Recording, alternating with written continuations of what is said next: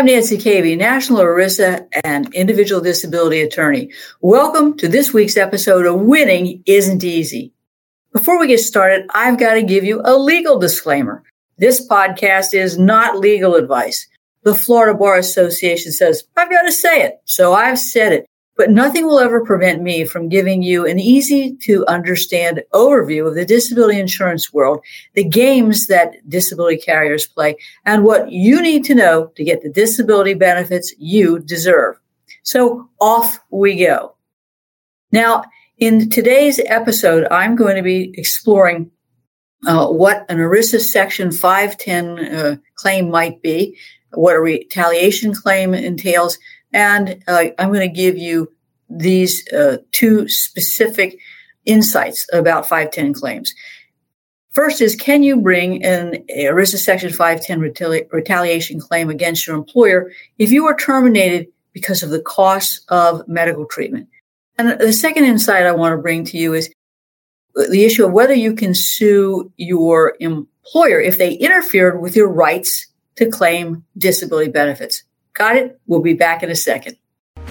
Have you been robbed of your peace of mind from your disability insurance carrier?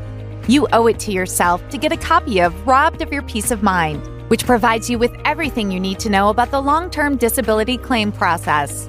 Request your free copy of the book at caveylaw.com today. Welcome back to Winning Isn't Easy. Can you bring an ERISA 510 retaliation claim against your employer if you were terminated because of the cost of medical treatment?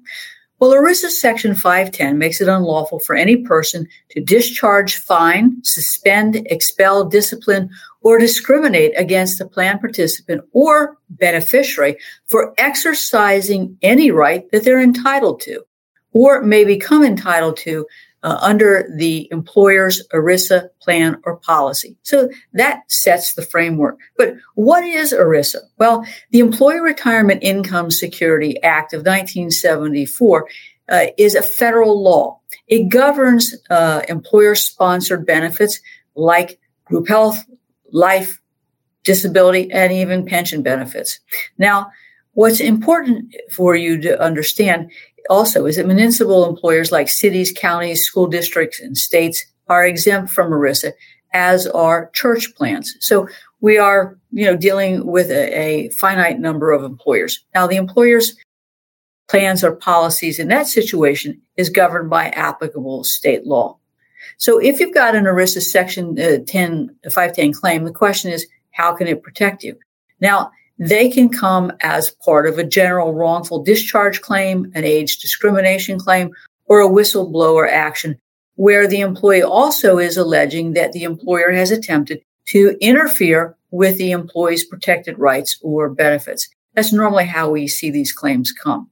Now, Section 502 of the ERISA statute is the enforcement provision for ERISA 510 violations you and your beneficiary can bring a claim to recover benefits that can be due under the terms of the employer's plan. Enjoin any action that might violate the ERISA statute or obtain other equitable relief. What's that relief? Well, that relief can include a reinstatement to your former position if you're fired. However, the relief doesn't include punitive damages, compensatory damages, or even monetary damages. Back pay may also be available in the form of restitution. The question becomes, well, who's got the burden of proof, you or your employer? The burden of proof and the order of production of evidence in a Section 510 action is governed by one of two court created analysis or theories. The first possible analysis or theory is done under what's called the Price Waterhouse mixed motive analysis. Sounds like a legal term, doesn't it? This is used when you're when you present direct evidence such as conduct or statements by decision makers reflecting a discriminatory attitude that could have influenced the ultimate decision to terminate you. If you prove that, then the burden of proof is going to shift and that's going to shift to your employer to prove by a preponderance of the evidence that it would have made the same decision to terminate you absent uh, any alleged discrimination. Now, The second type, and the more commonly used analysis, is the McDonnell Douglas uh, analysis. That's known as the pretext analysis. Now, this is most used uh, because many employers are just too smart to make comments or worse yet, to document the discrimination. So as a result, we are often having to present circumstantial evidence to establish the discrimination. The employer then has to present legitimate reasons or reasons for your discharge. If the employer presents a legitimate reason for your discharge, then the burden shifts back to you. This is a shifting burden analysis. Then you have to prove by a preponderance of the evidence that the true motive of your employer was to interfere with your ERISA benefits or your employment status. So how do you prove that causal connection, particularly in a health claim? Now, the key issue is going to be proving, as I said, that causal connection between the protected activity, i.e. the use of your benefits, and the adverse employment action that's taken by your employer against you. What's relevant in a health insurance claim? Well, unfortunately, it's often a matter of who said what or who did what. Sounds common, like a dispute between kids. Now, some of the most common relevant evidence is who made the decision to terminate you. Are they typically involved in a termination decision? Did they have access to the plan or policy? What was the knowledge that the decision maker had about your health and or that of a covered uh, beneficiary, including any access they might have had to your healthcare expense information? What data did your employer have to evaluate the costs of the healthcare plan and the cost of this treatment and whether they monitored that on a group basis or an individual basis. How closely and how often did your employer monitor the costs of the premium, the costs of each participant and the beneficiary's healthcare costs to the employer? Does your employer do future healthcare cost projections for all employees or on an individual basis? And who gets that information? What is there in terms of internal correspondence, including emails, notes, or summaries of conversations that relate to your health, absenteeism, your health claim, uh, and ultimately the decision to terminate you? And you're looking in that written material for information about the basis of the termination and any other evidence that might be relevant to a discrimination claim. Now, there, that correspondence can also be internal. And what we're looking for there is information regarding the healthcare cost projections based on what they're going to cost, your care is going to cost, monitoring of costs, and ways to reduce healthcare cost expenses. And of course, the another issue is was your termination the part of a reduction in force and who else was terminated? That's quite a laundry list. But the question ultimately becomes how does this laundry list really work in the real world? So we're going to take a quick break. And when I come back, I'm going to tell you the story of Thomas Karras and his employer, Southern Pine Trucking. So you see how all of this actually works in the real world. Got it? Let's take a quick break.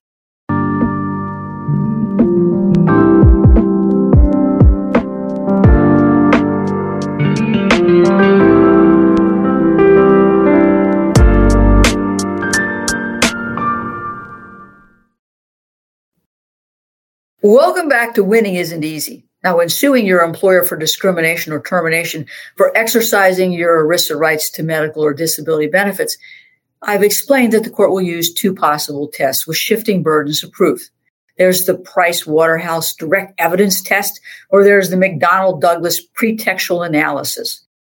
Um, and you could go back and listen to the first segment of this to kind of refresh your memory. But let's talk about what happened to Mr. Karras because of the cost of bilateral hip replacement. He was terminated and he filed a lawsuit and he filed both an employment discrimination claim and an ERISA Section 510 retaliation claim after his employer had paid him an $11,458 performance bonus. They fired him one week later. Now, he had been diagnosed with degenerative arthritis in both hips. He had undergone one hip replacement surgery, which was covered by the company's self insured health insurance plan. That's a magic word. Being self-insured means that Southern Pines Trucking paid every penny of the bill. Now, obviously, they had a natural incentive to keep costs low because it was coming out of their bottom line. When the company owner, Patrick Gallagher, learned of the first hip surgery, he was not happy. In fact, witnesses testified at the hearing that he was very, very upset. But things got worse when Gallagher learned that Karras was going to have a second total hip replacement, obviously on the other side. Gallagher was really unhappy that he was paying for not just one, but two total hip replacements, and that was going to cost at least $150,000. So, less than one week after being paid this bonus, uh, Karras was fired by Gallagher, who made the decision unilaterally. So, Karras claimed in his lawsuit that he was fired both because of the cost of his first hip surgery and that Southern Pines wanted to avoid the cost of a second uh, s- surgery. So he was fired for using his ERISA disability benefits. After hearing testimony, the court decided in the case of Karras versus Southern Pines Trucking, this case out of Pennsylvania, uh, that Karras had met his burden of proof to show that his employer's reason for terminating him was pretextual and that the use of his ERISA disability group health benefits uh, played a role, a determinative role in the termination. And the judge found in his favor, awarding him $67,500 in lost wages and found that his employer had to pay for his attorney's fees and costs. Now, uh, the lesson here is don't give up. Don't let your employer get away from firing you just to deny you your ERISA disability insurance benefits. There is help.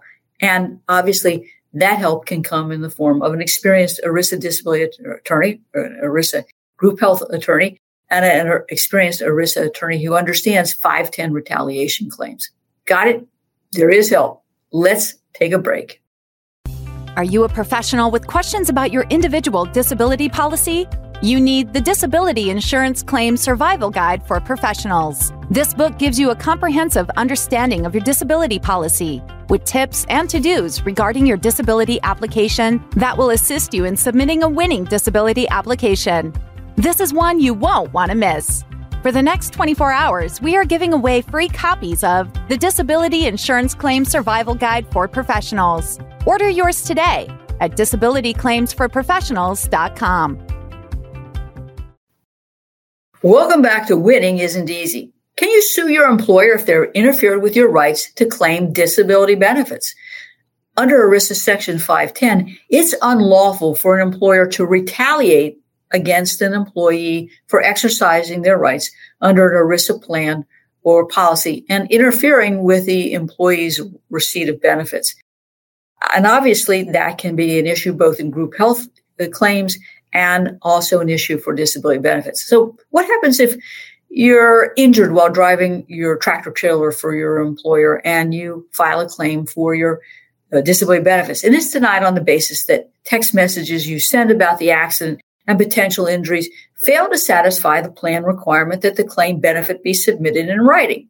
Really? Well, can you sue your employer for retaliation or interference with protected rights? And what do you have to prove in a Section 510 claim? Now, remember, in a Section 510 claim, you have to make a prima facie showing of a prohibited or adverse employer action, i.e., the termination. Action taken for the purposes of interfering with the attainment of your disability benefits and any right to which you were entitled to those benefits. So once you've done that, once you've established the basis of the 510 claim, then the burden of proof is going to shift to the employer to establish a non discriminatory reason or an explanation for its actions. Now, if the employer can establish a non discriminatory explanation, then the burden is going to shift back to you to show that whatever the employer's explanation is, that it was a pretext and the real purpose was the denial of benefits. We've talked about this pretextual denial process before. And it sounds like a ping pong match, right? To commit a prohibited or adverse action, the employer has to discharge, fine, suspend, expel, discipline, or discriminate against a participant or beneficiaries. That's the key. That's the analysis that we're always looking at. So how does an ERISA Section 510 retaliation or interference claim with protected rights work in the real world as it relates to disability benefits. Now, I started this segment by talking about the story of Miss Cervantes. And she was a truck driver who delivered auto parts. Her employer offered her an insurance plan covered under the ERISA statute. And the plan required that when an employee or participant was involved in an accidental injury, that they had to do several things. They had to immediately report it in writing to their supervisor. And the failure to do so could subject the participant to disciplinary action, including termination and a denial of benefits. So there were some significant consequences. The term immediately was defined to mean no later than 24 hours after the end of the shift during which the occurrence took place, the injury or the accident.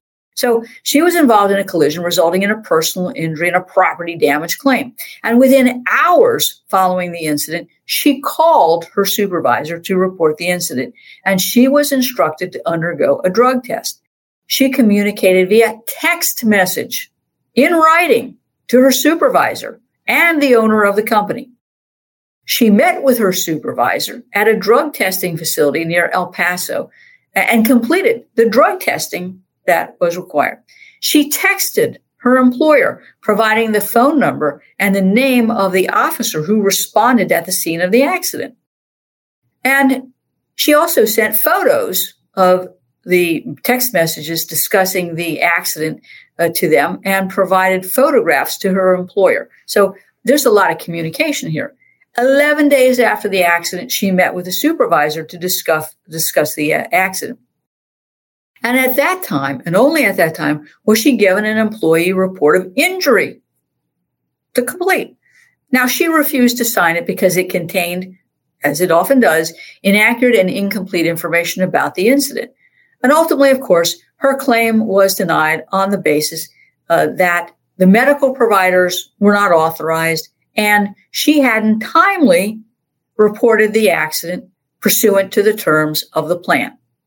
Now, you got to really wonder about that, don't you? She appealed and the appeal was denied and the case ends up in federal court. So what does the court do? The court said, look, Ms. Cervantes had provided evidence that could lead to a conclusion that her employer interfered with her ability to meet the plan requirements. And that was because they prevented her from accurately completing the required form and then basing the benefit denial in part on the fact that she didn't sign the form. Now, the court also found that her text messages could meet the requirements of the plan and that the employer's denial of the claim, you know, could have been motivated by their desire to interfere with her rights to get medical treatment and, of course, to collect disability benefits. The court denied the employer's motion for summary judgment and let's hope that she gets her disability benefits and her medical benefits in the next round. You can see that facts matter. And each particular uh, situation is different. So the law provides the framework for the analysis for these types of uh, 510 retaliation claims. And then you have to go through the laundry list of uh, facts as we've discussed in, in, the second segment of this podcast. And then you've got to apply the law and the facts to the case. And you can see in both of the stories I uh, told you about uh, the results of the, these particular cases. So I hope that you have enjoyed this week's uh, episode of Winning Isn't Easy. Like our page, please. Please leave a review and please share it with your friends and family. Please subscribe to this. I think this is a great educational podcast that will help you learn more about ERISA disability and medical benefits. And you're going to be notified every time that a new episode comes out. Tune in, please, for our next episode of Winning Isn't Easy. Talk to you later.